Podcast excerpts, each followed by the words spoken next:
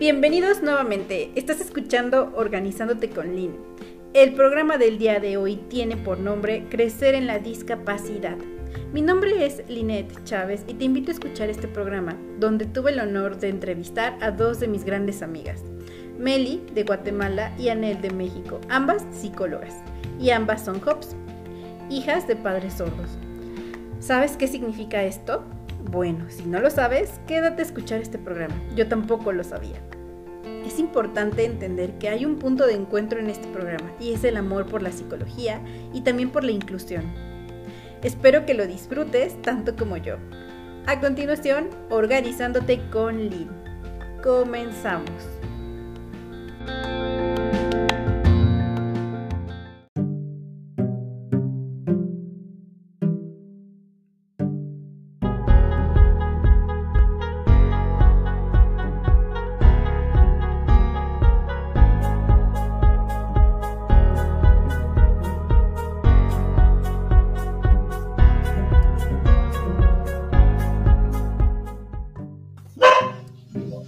Hola, hola, ¿qué tal? Excelente tarde. Eh, nos estamos conectando en lo que va llegando pues, las personas que nos van a ver el día de hoy. Mi nombre es Lina Chávez, estás escuchando Organizándote con Lin. Bienvenidos a esta tarde, el tema es interesante, retomamos pues todos estos em, entrevistas, conversatorios que son importantes para promocionar la salud mental y también para generar espacios de conciencia. Creo que eso es muy importante. Entonces, em, espero que puedas compartir este video. Es un tema muy importante. ¿Cuál, ¿De qué vamos a hablar el día de hoy? Bueno, pues crecer en la discapacidad. Em, es un tema que nos va a hacer contactar con la sensibilidad, pero también con historias de vida reales, cercanas y también muy inspiradoras. Entonces es para mí importante puntualizar esto. Bueno, para hablar de este tema, eh, tengo dos invitadas que no únicamente son psicólogas, sino también son personas cercanas a mí y que admiro mucho. Me gusta mucho la perspectiva que tienen de, sobre la vida, sobre sí mismas, sobre lo que hacen, eh, tanto en los contextos educativos, organizacionales, familiares donde se desenvuelven. Y esto es muy eh, interesante. Bueno, eh, desde Guatemala nos acompaña la psicóloga eh, Melissa García. Ella es licenciada en psicología en área clínica por la Universidad de San Carlos de Guatemala. Es maestranda en neurociencia con énfasis en neurocognición en la Universidad de San Carlos de Guatemala.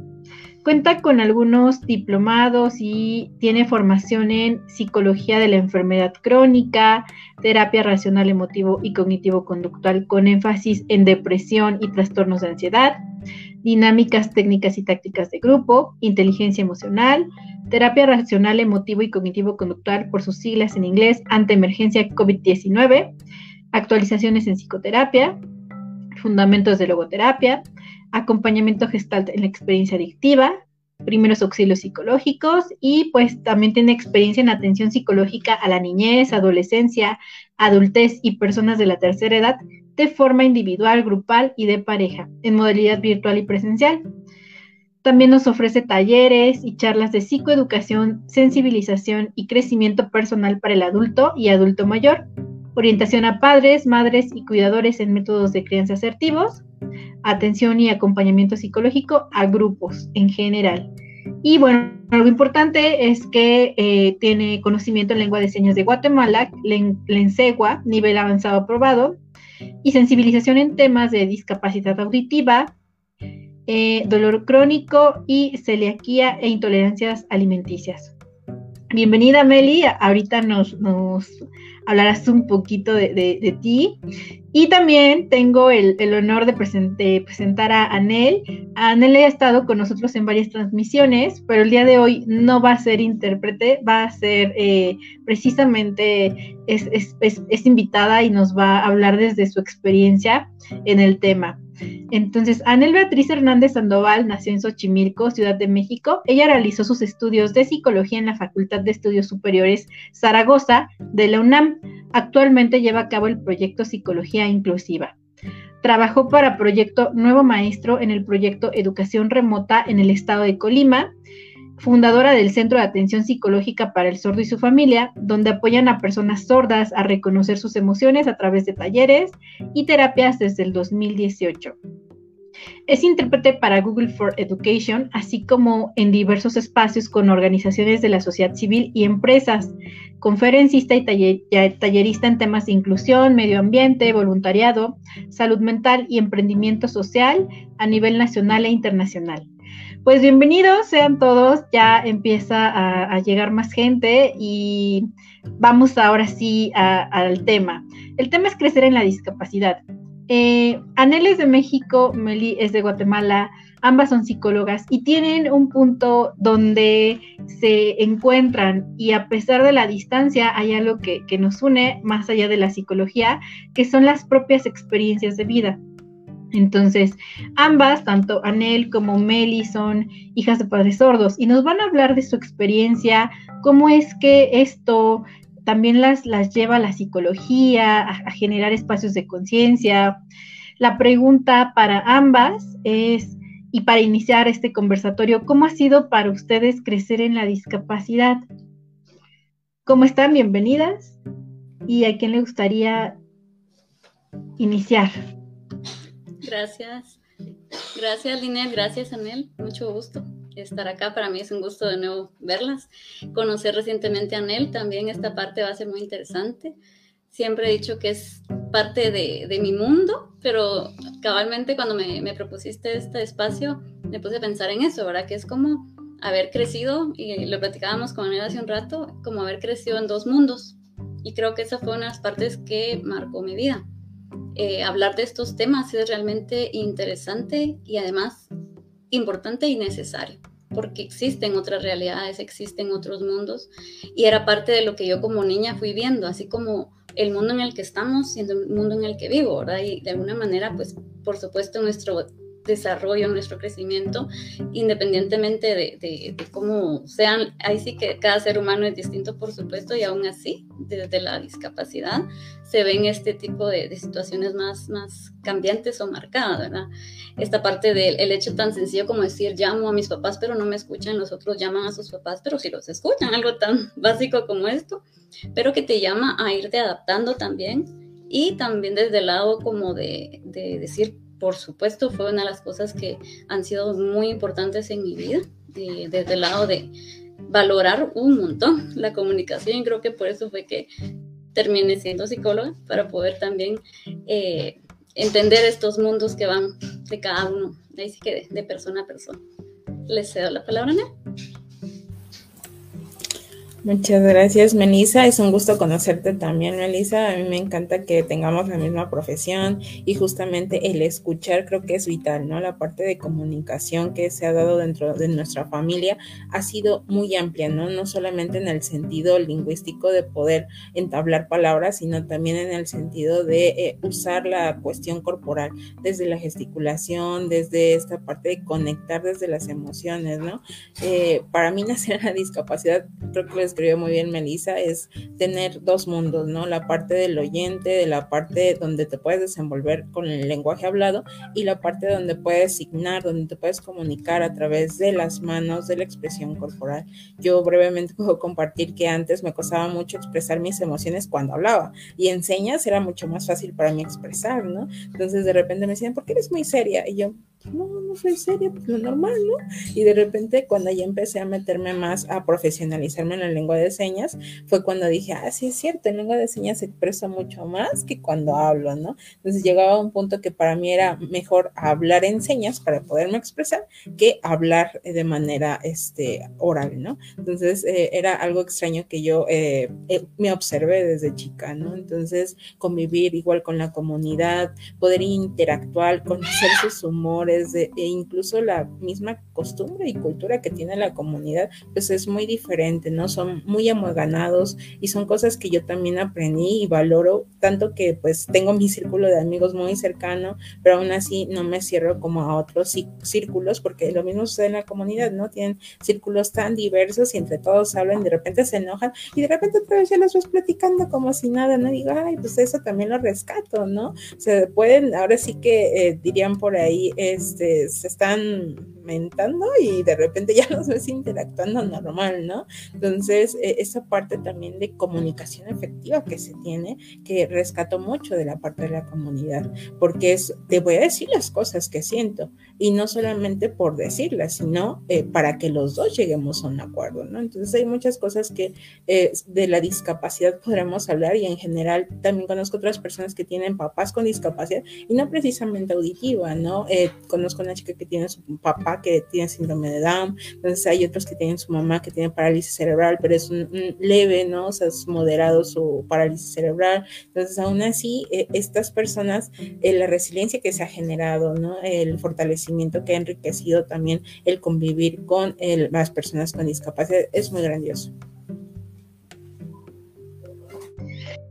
Muchas gracias a ambas por su respuesta. Eh, fíjense, algo interesante aquí es como a partir de una experiencia, esta es mi impresión, eh, dice Meli, decido ser psicóloga probablemente por eso, ¿no?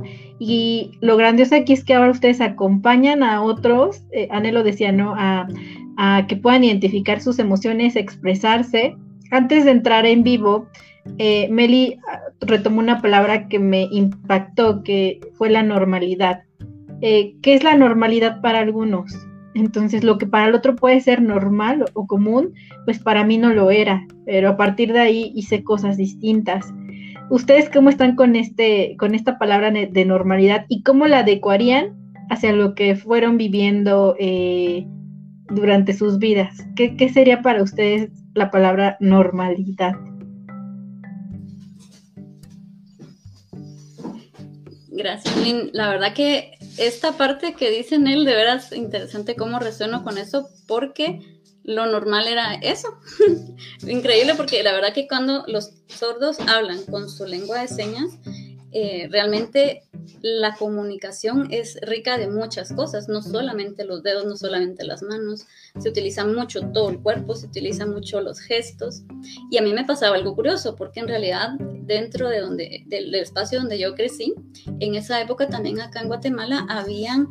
Eh, intentos de inclusión, supongo, porque en realidad mis papás aprendieron mucho a, a, leer los labios. Entonces, no necesité tanto las señas porque ellos me leían los labios. Eso sí, si yo le hablaba a mi mamá en completo silencio, pero yo le decía, ella perfectamente me entendía lo que yo le decía. Entonces ya no utilizábamos tanto las señas, pero permanecía mucho la gestualidad. Así es como ellos aprendieron a ir al colegio, así es como ellos aprendieron a, convivir con otros oyentes, que la idea era que ellos fueran funcionales y demás, pero mm, la gran mayoría, pues como no hablaba señas, ellos terminaban como adaptándose más a ellos. Entonces el asunto de la normalidad para mí era decir, esto es así acá, pero esto no es así acá. O esto es diferente aquí. Entonces, el hecho de, comunicarse, por ejemplo, ahorita que dijo Nel eso era de que, por ejemplo, cuando eh, yo conocí a, mi esposo en ese momento de, de novios y le decía, ¿por qué estás enojado? Ahorita me, me, llamó la atención lo que decía porque él decía, ¿por qué estás enojado? No, si yo no estoy enojada. Entonces uno le buscaba significado a esa cara porque con ellos, con mis papás, todo era, era, esta cara significa esto, esta cara significa lo otro, este gesto es lo otro.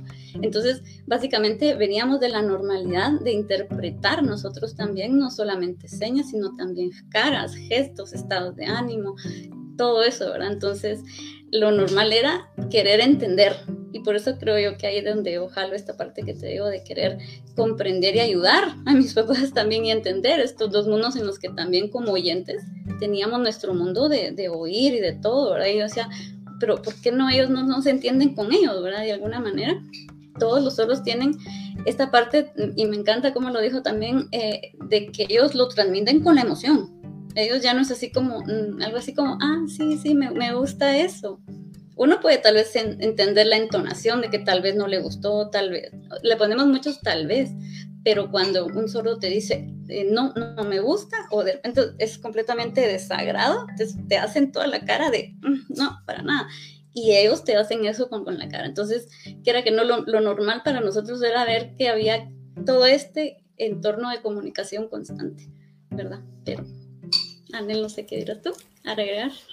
Te complemento, ¿no? Esa parte de nuestra normalidad era todos los sentidos, o sea, podernos expresar en todos los sentidos, poder, eh, ahora sí que si amamos a alguien, la amamos, ¿no? Si estamos enojados con alguien, estamos enojados, ¿no? Entonces no somos falsos en esa cuestión de la comunicación, muy diferente a los oyentes, donde las normas sociales te dicen, no, si estás enojado, entonces controla tu emoción, no lo expreses, razónalo, piénsalo, ¿no? Entonces, eh, que va a un punto como muy extremista también, ¿no? Yo te puedo compartir también que la palabra normalidad para mí no tiene un significado como tal, ¿no? Es decir, ya asociar la palabra normalidad fue como que ya hasta que creo que tenía 22 o 23 años, cuando me dijeron, es que tu normalidad es diferente. Yo, ay, pues qué normalidad estoy viviendo, ¿no? O existe una normalidad diferente, o sea, no sería todo normal, entonces, no todo es inclusivo, me explico, entonces de repente fue como un choque, ¿no? Así como que, o sea, dentro de la misma normalidad existen normalidades diferentes, pero ya estaba grande, ¿no? De repente fue como, ok, entonces tengo que analizar que mi normalidad, o sea, mi historia de vida, mi marco de referencia es totalmente diferente a otras personas eso quiere decir que aún así hay una, una, normalidad amplia, ¿no? Entonces fue cuando empecé a asociar eso ya hasta que estaba en la carrera, ¿no? Cuando estudias psicología, pues obviamente primero vas aplicándolo poco a poco a ti y ya después vas fortaleciendo las herramientas para poder acompañar a otros, ¿no? Entonces, eh, ese fue como el primer acercamiento que yo tuve con la palabra normalidad y ese choque que fue en ese momento, porque pues sí, eh, si yo hablo de un antes, eh, para mí pues era como, ok, sé que aquí en la tengo que hablar, sé que aquí en mi casa no tengo que hablar, ¿no? De repente también asumí roles, ¿no? Eh, comentaba Melissa, ¿no? Ella leía los labios, a, más bien sus papás le leían los labios a ella, ¿no? Entonces en mi caso también había palabras o señas que yo no comprendía o no sabía si había señas, sino las señas que mi papá sabía, porque él es de una generación eh, ahora sí que tiene 74 años, entonces imagínense de qué generación de sordos es, ¿no? Es como de las más grandes en México, de los últimos egresados de la Escuela Nacional del Sordomudo. Todavía en ese momento se usaba la palabra sordomudo, entonces sus señas son muy antiguas. Entonces de repente pues él usaba señas básicas, pero no tienen todas las señas para todas las palabras y en, general la lengua de señas, ¿no? De repente quería explicarle algo y mejor le decía la palabra y me leía la palabra y ya mi papá así como, ah, ya, y, él me daba la explicación y yo, ah, sí, eso, ¿no? Y yo, para mí era así como que, ah, pues me lo explicó, ¿no? Y ya conforme vas avanzando, ya también analizas y dices, no, pues es que esa palabra en sí no tiene una definición, es una metáfora, un sentido figurado. Entonces tienes que también eh, visualizar la forma en que se comunica el sordo, ¿no? Que hay palabras en donde definitivamente tienes que explicárselas como tal. Entonces había momentos que mis compañeros me decían en niveles básicos, ¿cómo es? ¿Por qué nos explicas tanto, no? Y así, pues es que necesitas que te lo expliquen. Me decían, no, no, pero sí sé el significado. Y ah, Dije, ay, qué, qué, qué, curioso, ¿no? Cómo es que estos sí, sí entienden las palabras y acá tengo que explicarlas, ¿no? Entonces es vivir en estos dos mundos que al final para ti se vuelve esa normalidad, que de repente tienes que cambiar ese chip de decir, aquí puedo expresar de esta manera y aquí de esta manera, ¿no? Y después lo conjugas, en este caso, con la interpretación, si ya vamos a ir a un nivel de interpretación o si vamos a estar trabajando con sordos, entonces sí, es, ahora ese es nuestro mundo, ahora esa es nuestra nueva normalidad. Y es que gracias a ambas por responder.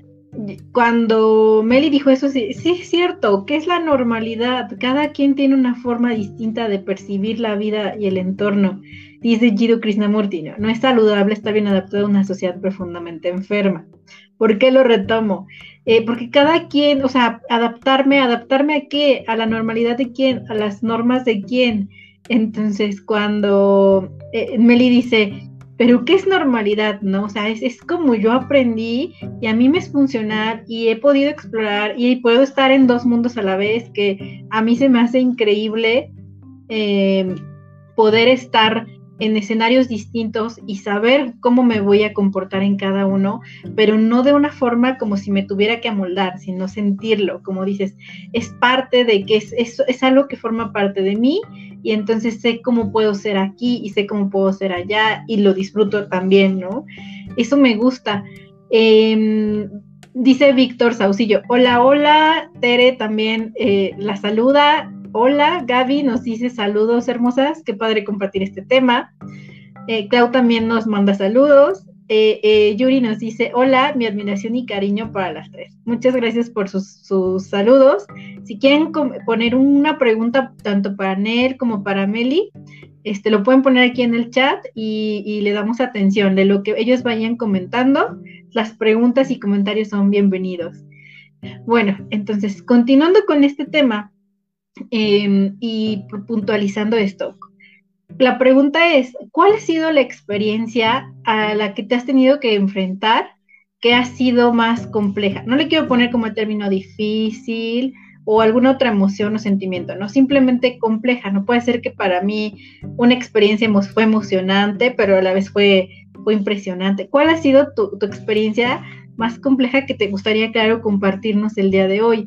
Meli, iniciamos contigo. ¿Cuál ha sido esa experiencia que te gustaría compartir en este momento? Compleja. Y eso que le iba a ceder la palabra a Nel porque hemos venido en este ritmo. en lo que piensas, si quieres, Anel. Eh, tengo dos anécdotas que quisiera compartir.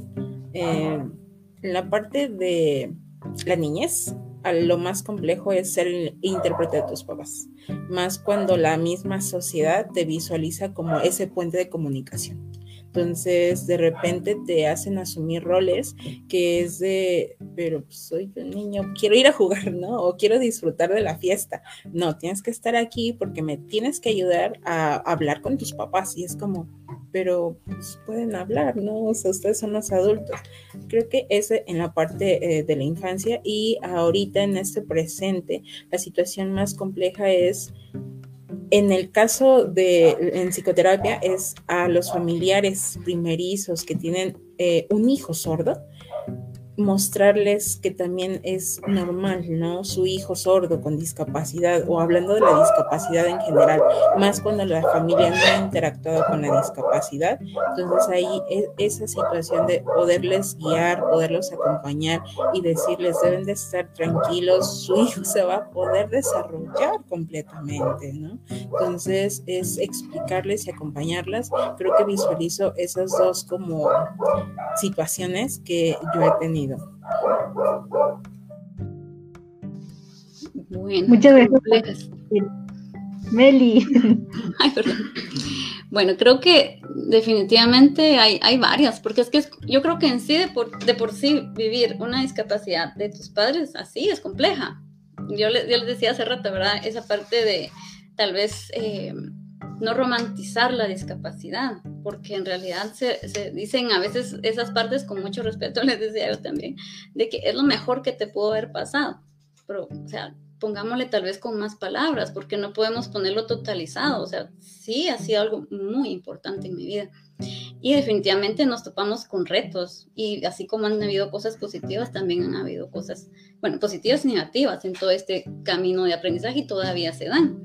Entonces me, me llama mucho la atención lo que decía eh, Anel y también resueno mucho en esa parte de la infancia, porque es esto de, de yo quiero que, sea, como, como, ya viéndolo como psicóloga, de esa parte del desarrollo, es decir, el llanto de un bebé es algo que normalmente un padre o una madre van a atender, van a llegar al cuido, ¿verdad? A, a dar la atención o la ayuda que se necesita. Obviamente yo diría, tal vez me acuerdo menos de lo que es, pero me imagino que, que sí, esas partes impactan y de alguna manera no decir, bueno, voy conmigo. Esa parte de decir, mis papás no me pueden escuchar, no lo pueden hacer, entonces yo ya no lo puedo esperar tampoco. Esta parte de, de, ir y ayudar también a los papás. Una de las otras experiencias que me, me, sonaron ahorita fue una vez que yo acompañé a mi mamá a su trabajo. Y entonces esa parte donde eh, yo escuché como un cuchicheo a, a sus espaldas. Yo, y eso cuando volteo a ver, en algún momento, pues siempre vamos a vivir momentos de discriminación y todo esto, pero en esa parte me llamó mucho la atención ese momento, así te lo digo ahorita, ¿verdad? Pero en ese momento, por supuesto, me molesté, porque asumían que yo, por ser hija de ella, yo también era sorda. Y entonces era la huella de que yo andaba ahí eh, como conociendo dónde trabajaba y mi mamá está presentándomelo, sí, mamá, cordial, pero había una parte donde ellos así como que se prestaban a comentarios, entonces yo así como, y, como que se daba el jugueteo de, lo digo porque no me escucha. Entonces, esa parte de por sí es compleja conocerla, comprenderla, porque cuando uno es amigo de alguien oyente y recién conocen a nuestros papás, en algún momento es como, le dije, no es que no te puede escuchar, entonces buscad su rostro, buscad cómo, cómo llamar su atención, tocándole el hombro, tocándole la espalda para que, porque los oídos de un sordo son sus ojos, esa es la parte compleja de por sí, y entonces me llamó la, atención y, en ese momento me da risa, pero yo le decía, mucho gusto de conocerlos, le dije, como que los estoy escuchando, ¿verdad? Pero pasan varias cosas así también, lamentablemente. A mí se me hacía divertido justamente luego yo lo que comentas, que escuchaba los cuchicheos, era así como que, bueno, voy a dejar que hablen, a ver qué dicen, ¿no? Y de repente ya era así como que, ay, buenas tardes. no, sé si te pasa. Eso también, o cuando uno decía algo tal vez que podía ser un poquito incómodo o, o, chistoso, y la gente se queda así como, está tu mamá, o sea, sí, yo sé que está mi mamá, pero de alguna manera no es lo mismo eso que uno no está, digamos, como criticando o burlándose, que aparte de decir esto sí pasa así, ¿verdad? Porque pues no nos escuchan. Y es tan normal para nosotros, pero que no lo es para los demás. Y como ahorita dices, Meli, de repente decirlo me puede causar ahorita gracia, pero en su momento es algo difícil de afrontar porque al final es una crítica o es un comentario y la cuestión aquí es que eh, lo, afrontas, lo, ellos se dan cuenta de que no es cierto, pero parece ser una regla general, como ellos son sordos, yo también. Y eso es importante. me surge una pregunta, yo lo descubrí con ustedes, no sé, la, audiencia que nos esté escuchando, yo, yo apenas me enteré, yo no sabía. Hay un, término que se ocupa para, para, eh, para los hijos de, de sordos. Y cuando Meli y Anel me lo dicen, sí me, impresionó. Me gustaría que eh, ustedes nos hablaran como de esta experiencia. ¿Qué, qué, qué, quiere decir eh, Hobbes? No sé si lo estoy pronunciando de, forma correcta. ¿Y qué significa para ustedes vivir desde este, e, esta experiencia?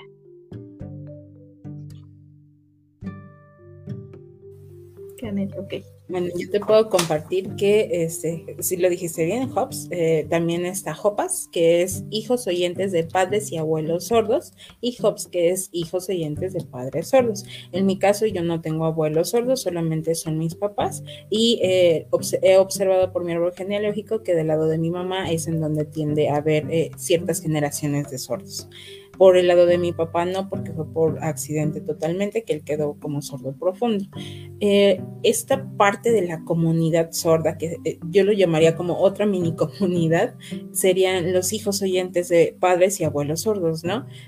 No somos tan visibles, o sea, si de por sí los sordos son invisibles hacia la sociedad por la misma discapacidad auditiva, nosotros quedamos mucho más invisibilizados, ¿no? Y te hablo en la cuestión de tanto educativa como en la parte de salud, cómo acercarse incluso a nosotros, ¿no? Cómo atendernos, porque justamente, ¿no? Decían, ah, es que también es sordo, ¿no? Viene con eh, papás sordos, hijos sordos, ¿no? Por default, cuando no es así, ¿no? También aprender cómo acercarse a nosotros. Y es algo que en los jobs en general, en, en todo el mundo, este, somos tan invisibles que tenemos que irnos a la parte de interpretación y es cuando te dicen, ay, ¿tú cómo aprendiste señas? No, pues es que mis papás son sordos, ah, ok, perdón. Y es como, ¿por qué perdón? No, o sea, no, no me tienes que decir perdón, o es porque algo yo decidí. No necesariamente ser hijo oyente de padres sordos te va a llevar a la parte de la interpretación, pero es como poco a poco nos hemos ido visibilizando también, ¿no? Y reconociendo, porque bien nos llaman que somos este, diamantes en bruto, ¿no? Porque ya tenemos esta práctica de la lengua de señas o esta parte de la gesticulación muy trabajada que para interpretar es mucho más sencilla para nosotros poder expresar expresar esa idea, esa emoción, ¿no? Me acuerdo que otro Hobbes me, decía, es que me encanta eh, interpretar, verlas interpretar, o sea, entre Hobbes hablando, porque al final nosotros hacemos como tonos de voz, pero en el rostro de las características de la persona con la que estamos interpretando. Entonces, si de repente su voz baja, nuestra seña también es baja. Si de repente es muy eufórico, pues también nuestra seña es muy eufórica, ¿no? Entonces, esas características eh, de los hubs tenemos muy diferente a los intérpretes que se van desarrollando con educación, con talleres y todo esto, ¿no? Entonces, yo sí puedo decirte que nosotros somos también invisibles y si es necesario empezar a visibilizar a la comunidad hubs dentro de la misma comunidad sorda inclusive, porque a veces hay dentro de los mismos sordos que dicen, no, es que tú eres un este, Hobbes, pero eres un intérprete social. O sea, tú no tienes que interpretar en televisión casi, casi, ¿no? Y es como, no, o sea, también nosotros tenemos que capacitarnos para fortalecer la lengua de señas, irnos acercando también a las herramientas que se han estructurado para poder implementar eh, bien una interpretación, ¿no? No es como ya me voy a lanzar porque pues mis papás son sordos, no, no, no, al contrario, sabemos que tenemos que profesionalizarnos, ¿no? Entonces es invitar a también si hay eh, oyentes y eh, hijos de sordos, entonces acérquense también tanto a Melissa como a mí. Hay comunidades de hubs que están fortaleciéndose aquí en México para poder eh, arroparlos y acompañarlos, porque hay diferentes situaciones y nosotros siendo psicólogas, créanme que los entendemos aún más, ¿no? En la cuestión de desarrollo, cuando vamos conociendo esta parte de desarrollo, dices, ah, ok, aquí nos faltó esto, faltó complementar o lo vemos de esta manera. Entonces la perspectiva cambia, ¿no? Es muy diferente un terapeuta que no conoce la historia de la comunidad sorda a alguien que sí la conoce. Ese es como lo que te puedo compartir de la parte de Hops y Hopas. Cabalmente estábamos platicando la vez pasada y, le comentaba a Yalin que realmente ese término yo no lo sabía, siéndolo, o sea, bueno, en esta clasificación, que la vengo a aprender cuando empiezo a estudiar eh, lengua de señas en el Comité de Prosiegos y Sordos de acá de Guatemala. Ahí fue donde yo me fui a capacitar y realmente es, eh, bueno, los, los niveles, ¿verdad? Básico, intermedio y avanzado, que duran un año cada uno. Entonces, llegó un momento en el que yo dije, no, o sea, yo vengo de ahí, yo quiero rescatar esto, porque ellos se adaptaron tanto que en realidad la de señas se perdió bastante. Y hacíamos señas muy básicas, como decir gracias o por favor, o, qué sé yo, ¿verdad? Solamente los, necesarios, ¿verdad? Pero llega un momento en que digo yo, bueno, sería genial poder también hacer llegar un mensaje de otras maneras, y de por sí esta parte me gusta, es, es algo muy, muy gestual que yo reconocí a mí me falta. Y de por sí, eh, mi eterna admiración a Anel, por estaba viendo sus videos, cómo interpreta, en realidad interpretar es distinto que aprender lengua de señas. O sea, aprender lengua de señas te da herramientas, te da eh, palabras, te da situaciones, te enseña colores, números, etc. Pero a la hora de llegar a hablarlo, es como tan importante entender que la lengua de señas es como otro idioma es como que a ti te pusieran el inglés a la par del español. ¿Y cómo lo conjugás? ¿Cómo esto? ¿Cómo lo otro? En realidad, con lengua de señas, mm, vengo yo a enterarme, ¿verdad? Que yo pensé, bueno, entonces eh, es la. y hacer todos los artículos, en realidad no. Para una persona con discapacidad auditiva, lo importante es entender el contexto global. Y si te das cuenta, por ejemplo, con las noticias, las noticias van pero rapidísimo. En realidad lo que es dar el mensaje general de lo que pasó súper resumido. Entonces yo decía, ¿y yo cómo, cómo apago mi español de aquí y, hago el asunto de acá? Por eso te preguntaba si íbamos a hablar en señas acá o no, porque digo, será, es más fluido cuando uno los habla, ¿verdad? O si solamente haces señas o si solamente hablas, pero hacerlo al mismo tiempo de por sí también es complicado. Pero, ¿por qué, eh, por ejemplo, con canciones? Decir toda la oración o decir solo un ademán, un gesto, y además que en el en lenguaje de señas es tan importante hacer también eh, gesticulación, como he mencionado, pero también utilizar la, la, tridimensionalidad, hacer teatralidad, hacer mímica, todo eso junto encima de las letras. Y esa parte que yo me quedé, wow. O sea, sí, a mí me faltaría todavía estudiar la parte de interpretación, que son otros tres años, y ahorita tengo los tres nada más de, de, de avanzado.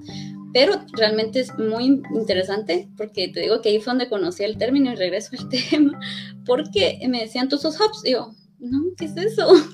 ¿Qué es eso? ¿Será que es bueno o es malo?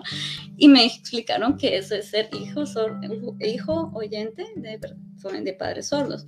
Y entonces eh, también pasaba esa parte de que asumiendo que yo soy hija de sordos, yo ya puedo ser súper intérprete de todo. Entonces yo, no, no, todavía no. Entonces, de alguna manera, la, la oralidad que tenían mis papás los incursionaba mucho en relacionarse con oyentes, pero a la hora de hacer las señas también les comentaba, le comentaba la vez pasada, eh, que es muy distinta incluso de, de, departamento en departamento, aquí en Guatemala, por ejemplo, pero en, México, por hablarlo así, de estado a estado, también cambian algunas de las señas porque son muy locales, son muy de cultura, etcétera. Pero bueno, a lo del, del, de Hobbes, entonces realmente sería importante ir conectando con más personas así, de verdad. Me gustó la idea y sí, es muy interesante hacerlo también, incluso cuando uno no lo sabe, ¿verdad? Claro, fíjate que ahí tocan un punto importante y es la visibilización, ¿no? ¿Qué tanto nosotros eh, hemos invisibilizado a nuestros propios semejantes? Todos somos distintos en general, por X o Y. Entonces, ahorita que pone como esto Anel, eh, yo creo que alguien está escuchando y dice, sí, o sea, sí tengo un lugar, sí puedo hacer algo. Creo que también eh, son figuras de, de agentes de cambio y, que, y, de motivación, donde alguien puede inspirarse y decir, yo puedo hacer esto. ¿Sí, y sobre todo el sentido de pertenencia, ¿no? O sea, cuando ya identificas que hay un grupo que dices, van a saber al menos parte de lo que yo viví, también lo percibieron y lo vivieron como yo. Entonces causas ese sentido de pertenencia y dices, ya no me siento como la rara de esta historia, ¿no? A mí me pasaba que de repente era como, me decían mis compañeros en la primaria, ¿por qué le hablas con las manos a tu papá o al señor con el que estás, ¿no? Y yo así de, ¿y tú por qué no le hablas así a tus papás? o sea, al revés, ¿no? Cada quien de su perspectiva. Entonces, este, le decías, pero para mí era más raro. Le decía, porque veo que ti no te quieren, no expresan como una sonrisa o un cariño, ¿no? Nada más están hablándote y regañándote. Y el niño se quedaba así, ya después razón dice, ay, creo que hice mal, ¿no?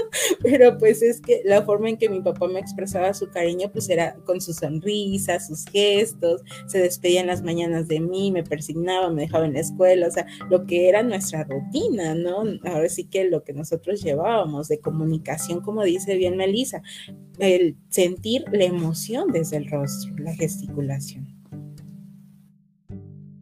Y no solo grupos, eh, por ejemplo, ahorita estamos hablando de, la parte auditiva, ¿no? Pero pueden ser grupos de muchísimo más cosas, personas, y eso se me hace muy importante. Em, aquí retomando los defensores de derechos humanos, qué interesante tema. Gracias por compartir. Saludos desde Pachuca Hidalgo. Tere, hay un comentario de Tere, dice, hay algo que llamó mi atención y es muy necesario expresar la emoción con el tono de voz, debe ser más difícil cuando no se puede. esa es una excelente observación. Y bueno, también los defensores nos dicen nuestra adolescencia y respeto para nuestra voluntaria Nelly Hernández. También saludos para Angie eh, Mendoza.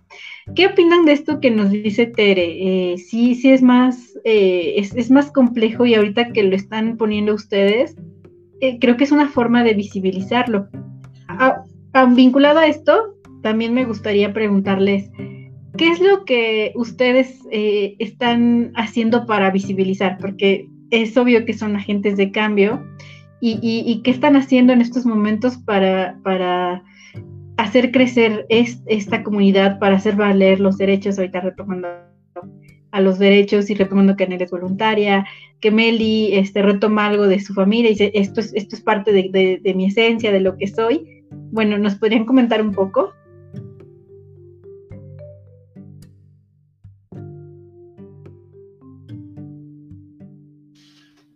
Gracias, pues fíjate que realmente esto para mí es reciente, eh, te digo hace un año quizá, un año y medio fue que eh, ya estaba la pandemia cuando yo estaba todavía estudiando y realmente eh, mi intención primero era aprenderlo yo, así como más manejarlo.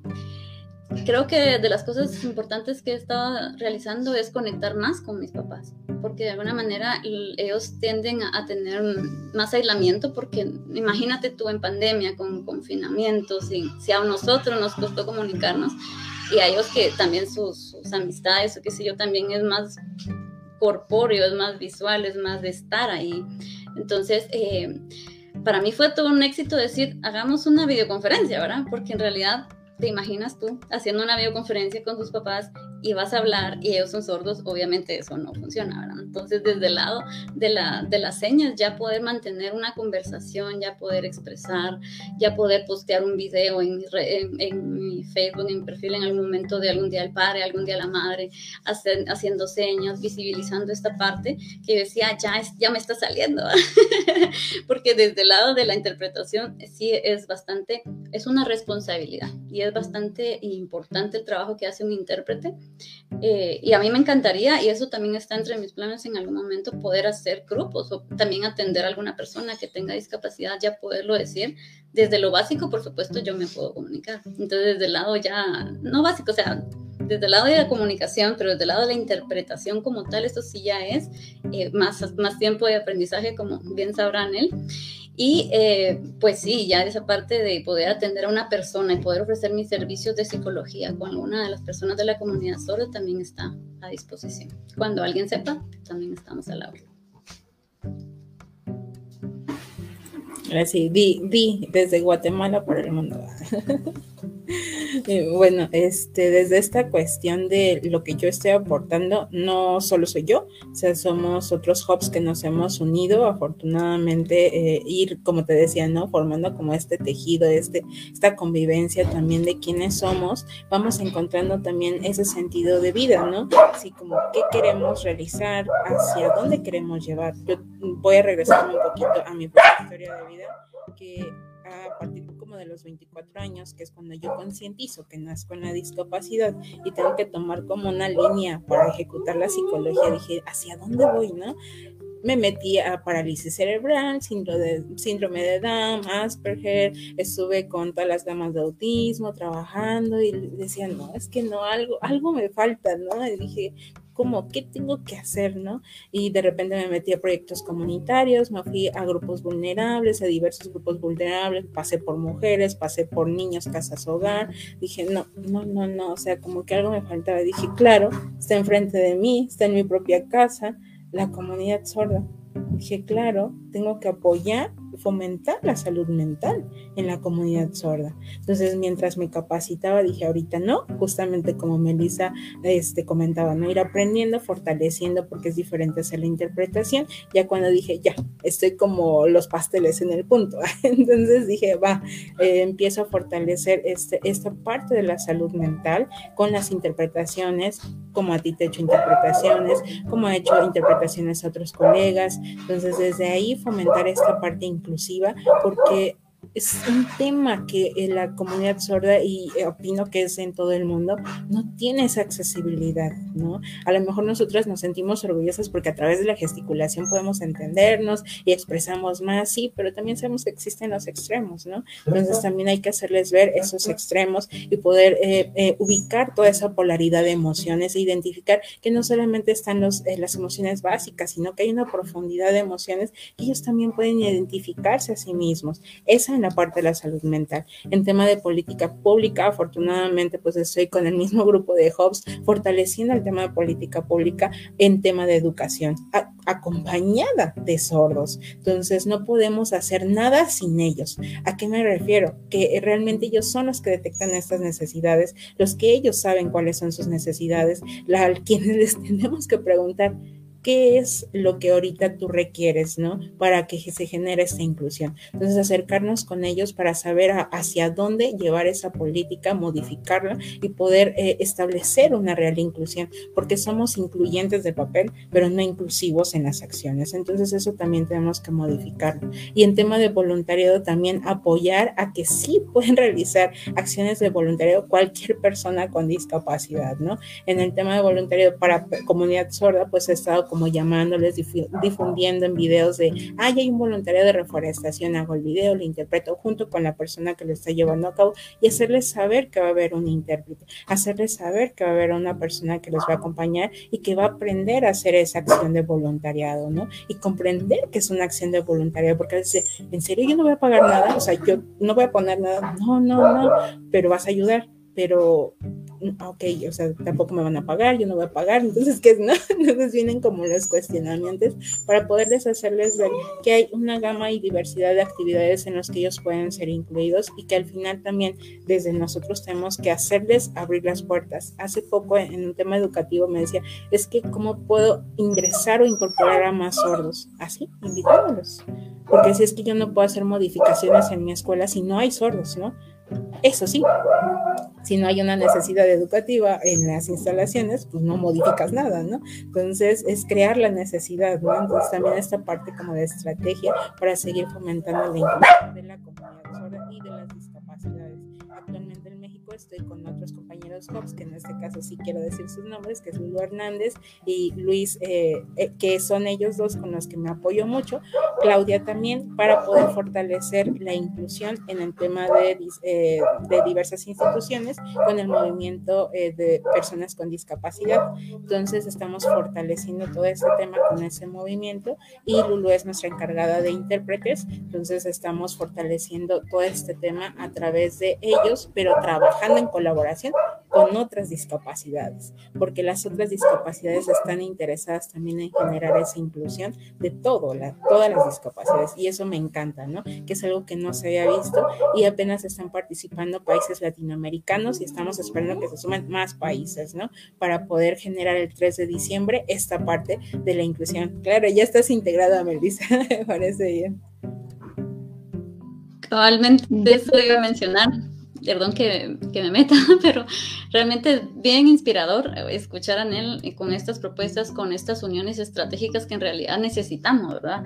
En esta situación de pandemia que tanto se han, se han segregado también las situaciones, creo que también eh, entre debilidades también hay fortalezas, ¿verdad? Esa parte de, de visibilizar la necesidad de conexión. De por sí los oyentes la cachamos sí o sí. Cuando nos desconectaron de nuestras redes de apoyo, nuestras redes sociales, bien, es presenciales, ¿verdad?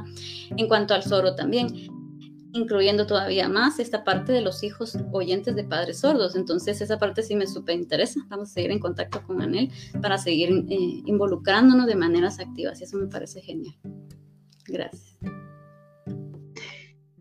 Y eso me encanta porque eh, precisamente eso es la psicología social comunitaria y no solamente hablarlo como teórico, ¿no? De ese stop no sirve para, sino que ya lo estoy haciendo, eh, tiene un sentido, ayuda a muchas otras personas, todos pueden entrar.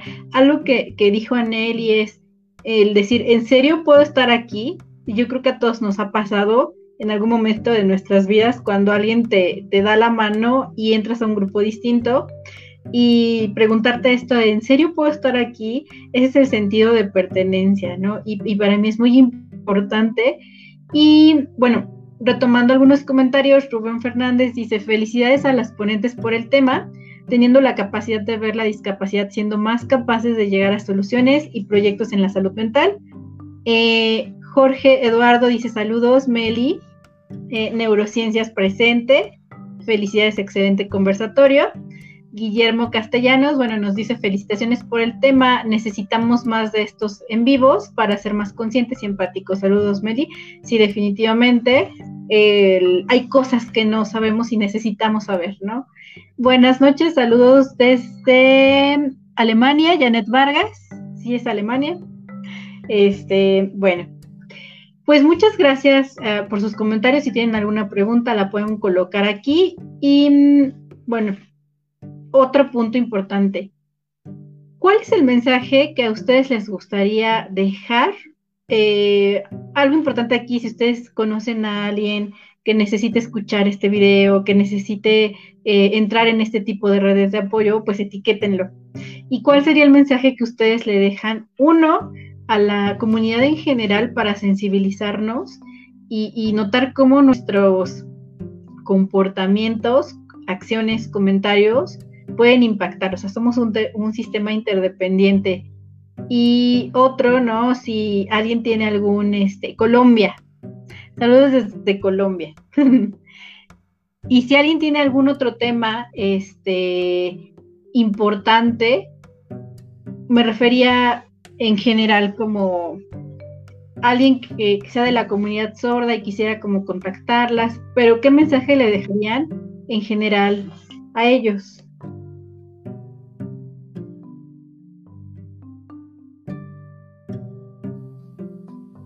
Vamos a ver, Daniel, ¿qué, qué decimos? a mí me gustaría tal vez enfocarlo, tal vez a Anel le cedo esa parte de la comunidad sorda. A mí me gustaría también hacerlo desde mi espacio, también del que también soy parte, ¿verdad? De la comunidad oyente. Creo que la clave aquí es, la sensibilización, pero para mí la sensibilización es como una empatía que yo logro cachar, ¿verdad? Que está, que está en acción. Entonces recuerdo mucho cuando, eh, mi, cuando mi hija fue creciendo y contactaba con mis papás que eran sordos y todo, y me decían, sí, sí, abuelito, sí, tal vez, pero es que mi hija, recuérdate que ellos no te escuchan. Entonces, eh, realmente mi hija es oyente, era difícil entender esto y por supuesto, muchas veces por no conocer, no, no, no sabemos cómo lidiar con algo así. Entonces yo le decía, es algo así como hacer un ejercicio y les invitaría a todos que lo hicieran. Y es como que ustedes fueran por la calle o por la vida tapándose completamente los oídos. Entonces imagínate tú cómo sería para ti ir por la calle y que alguien te llame, tú ni cuenta. Que de repente viene un carro, eh, ahí sí que derrapando llantas, qué sé yo. Ahí también es un factor de peligro porque es como sabes que te tienes que quitar o que viene algún peligro, digamos. Y tal vez otro escenario todavía más delicado es yendo tú a un hospital, yendo tú a necesitar apoyo, ¿cómo sería para ti llegar y estar en un completo silencio? Como por ejemplo poner, el, eh, eh, poner, haz de cuenta que vas a poner las noticias y te dijeron que iba a haber una cadena nacional de temas importantes de lo que iba a ser la cuarentena, qué sé yo. Pero tú la pones y a la tele no se le quita el mute. Y no hay quien te explique qué estás viendo, qué estás oyendo, qué estás haciendo. No, si cachas algunos letreritos, tal vez. Pero de ahí todo el mundo va a estar. Esa es la vida de un sordo. Entonces, creo que es muy importante tratar de estar en, en, sintonía con el otro, porque la empatía es más que ponerse en los zapatos del otro, porque a veces los zapatos de esa persona ni nos quedan. Entonces, realmente es más allá que esa frase creo que es muy válida, pero también es importante agregarles otra parte, ¿verdad? ¿Cómo me quedan esos zapatos? ¿Cómo, ¿De qué tamaño son? ¿Son tal vez de un niño? ¿Son tal vez de un adulto? ¿Son de un eh, adulto mayor? Imaginémonos que hay tantas escalas de desarrollo en las que pueda darse ese tipo de situaciones. Por, por, supuesto, no va a ser lo mismo para ninguna de las diferentes etapas de desarrollo, pero a lo que vamos es cómo lo sentiría yo, como para empezar a conectar con esa sensibilidad, ¿verdad? Y poder tener esa parte de eh, no se trata de gritarles, decía también la vez que estábamos platicando, muchas veces creen que por ser sordos lo que hay que hacer es gritarles. Como en el caso de mis padres, eh, ellos utilizan ayuda auditiva, ellos utilizan aparato. Y es cierto, si tú les gritas, ellos solo van a oír una vibración que les llama la atención y te van a voltear a ver, pero eso no quiere decir que te van a entender.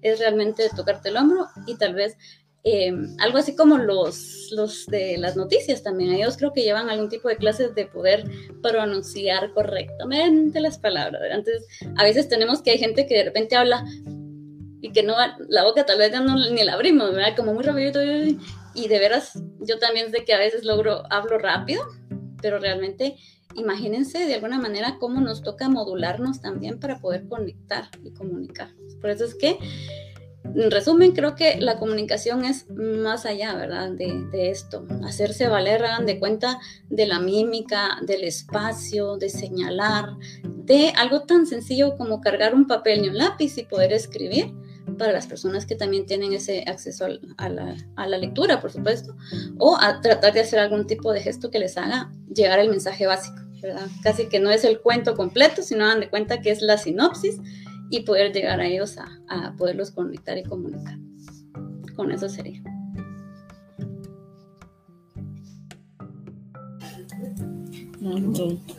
Ay, pues ahora sí me dejaste con pocas palabras, Mary. Em, bueno, rápidamente eh, compartir desde el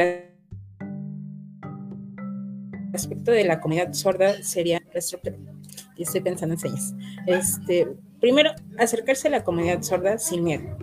El sordo va a estar feliz de que ustedes se puedan acercar y le pregunten incluso cómo se dice la seña de esto, ¿no? O la seña de espejo, ¿no? O sea, algo sencillo, créanme que es acercarse, decirle, ok, yo, tú oyes, no oyes, con mímicas, gesticulaciones, apoyarte con la lectura labiofacial, recordando que no todos leen los labios, pero mímica sería como lo básico, la escritura también, porque tenemos sordos que también están alfabetizados en el español, entonces hay muchas formas de comunicarnos y no solamente generando, eh, yendo este mensaje hacia las instituciones educativas y públicas, generando como materiales didácticos inclusivos con muchos coloritos, porque recuerden que existe comorbilidad con diferentes discapacidades.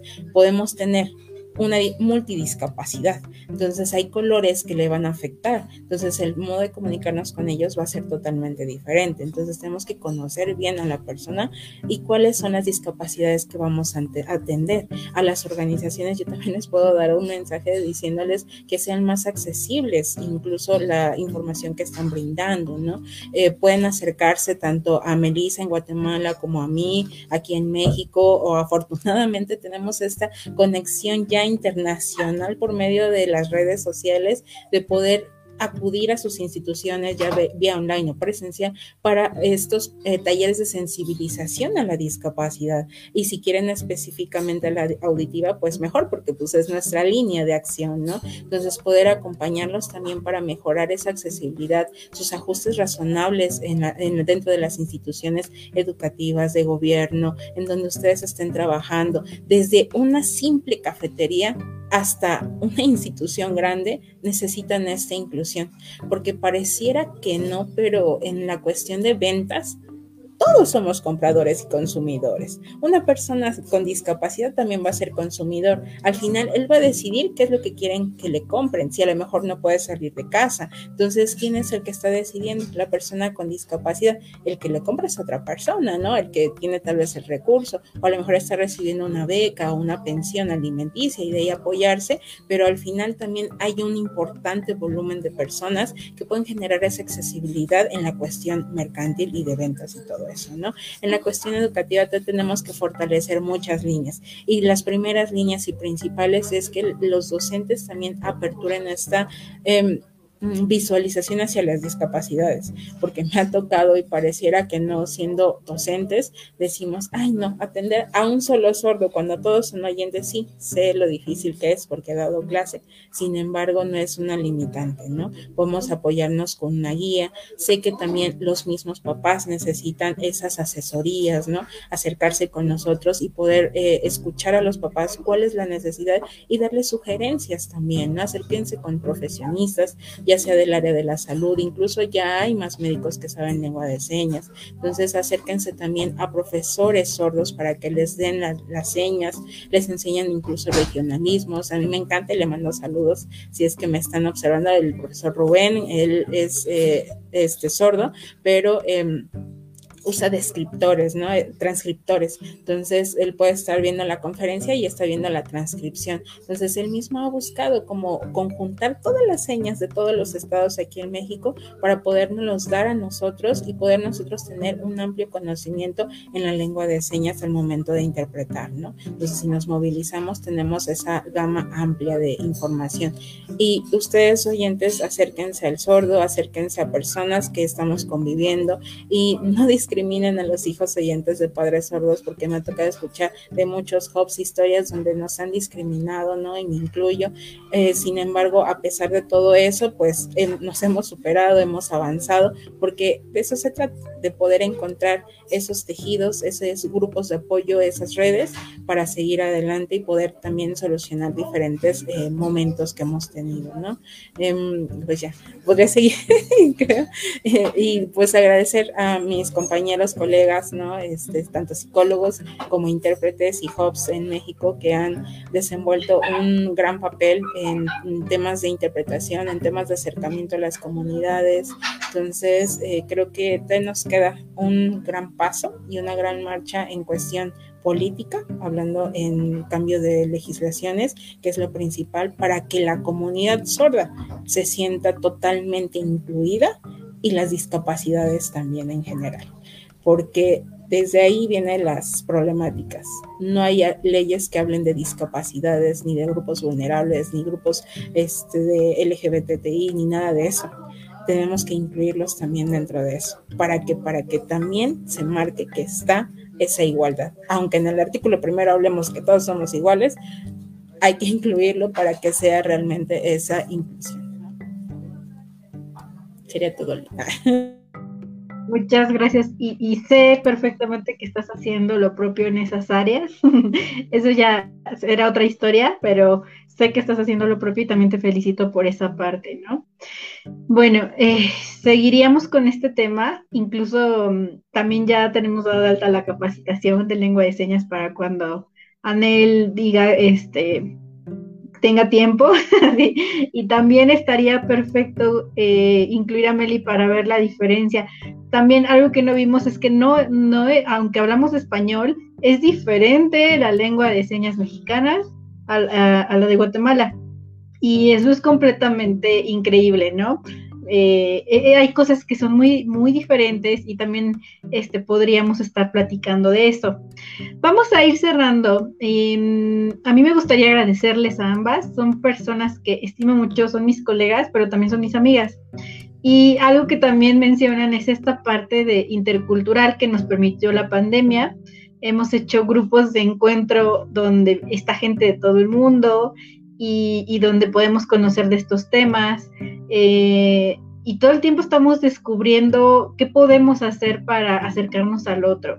Y por el otro es en general, ¿no? Entonces, esto es un granito de arena y bueno, Claudia dice, muchas gracias por esta interesante plática, para que la reflexión nos lleve a la acción. Felicitaciones a todas, un abrazo especial para Meli y Rosita nos dice, Empatía, eso hace falta. Gracias por toda esta riqueza de experiencia. Saludos, Meli, y bueno, muchísimas gracias también por sus comentarios.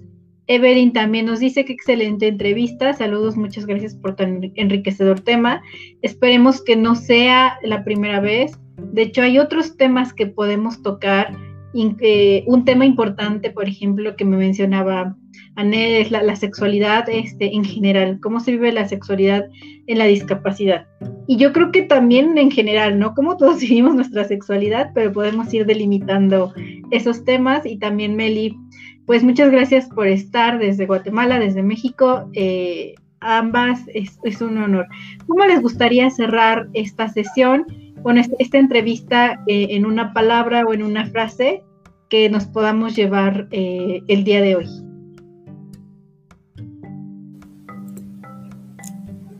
yo quisiera comentar una frase que sería, háblenle al sordo como si fueran ustedes.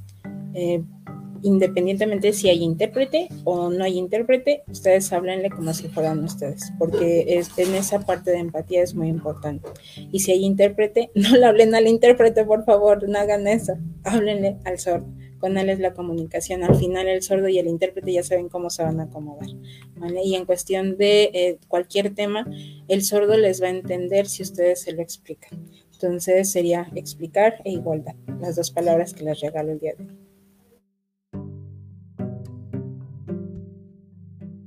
Gracias. Pues yo me voy agradecida y me voy conectada.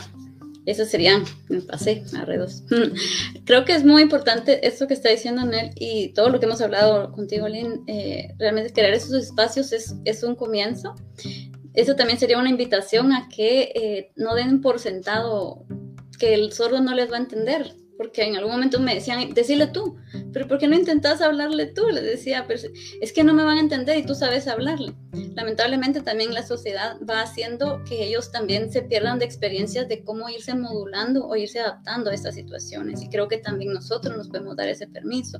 Entonces, también eh, intentar comunicarse con, con, con nosotros también desde las herramientas que uno tenga. De verdad, si uno se echa una tarde de mímica para matarse la risa con algunos amigos, esto también hagan de cuenta que es algo así y de paso van a ganar un amigo o van a también hacerle muy feliz la idea, el, día, perdón, a alguien con discapacidad auditiva. Y ustedes van a ver, descubrir otras capacidades, así que muchas gracias por este espacio.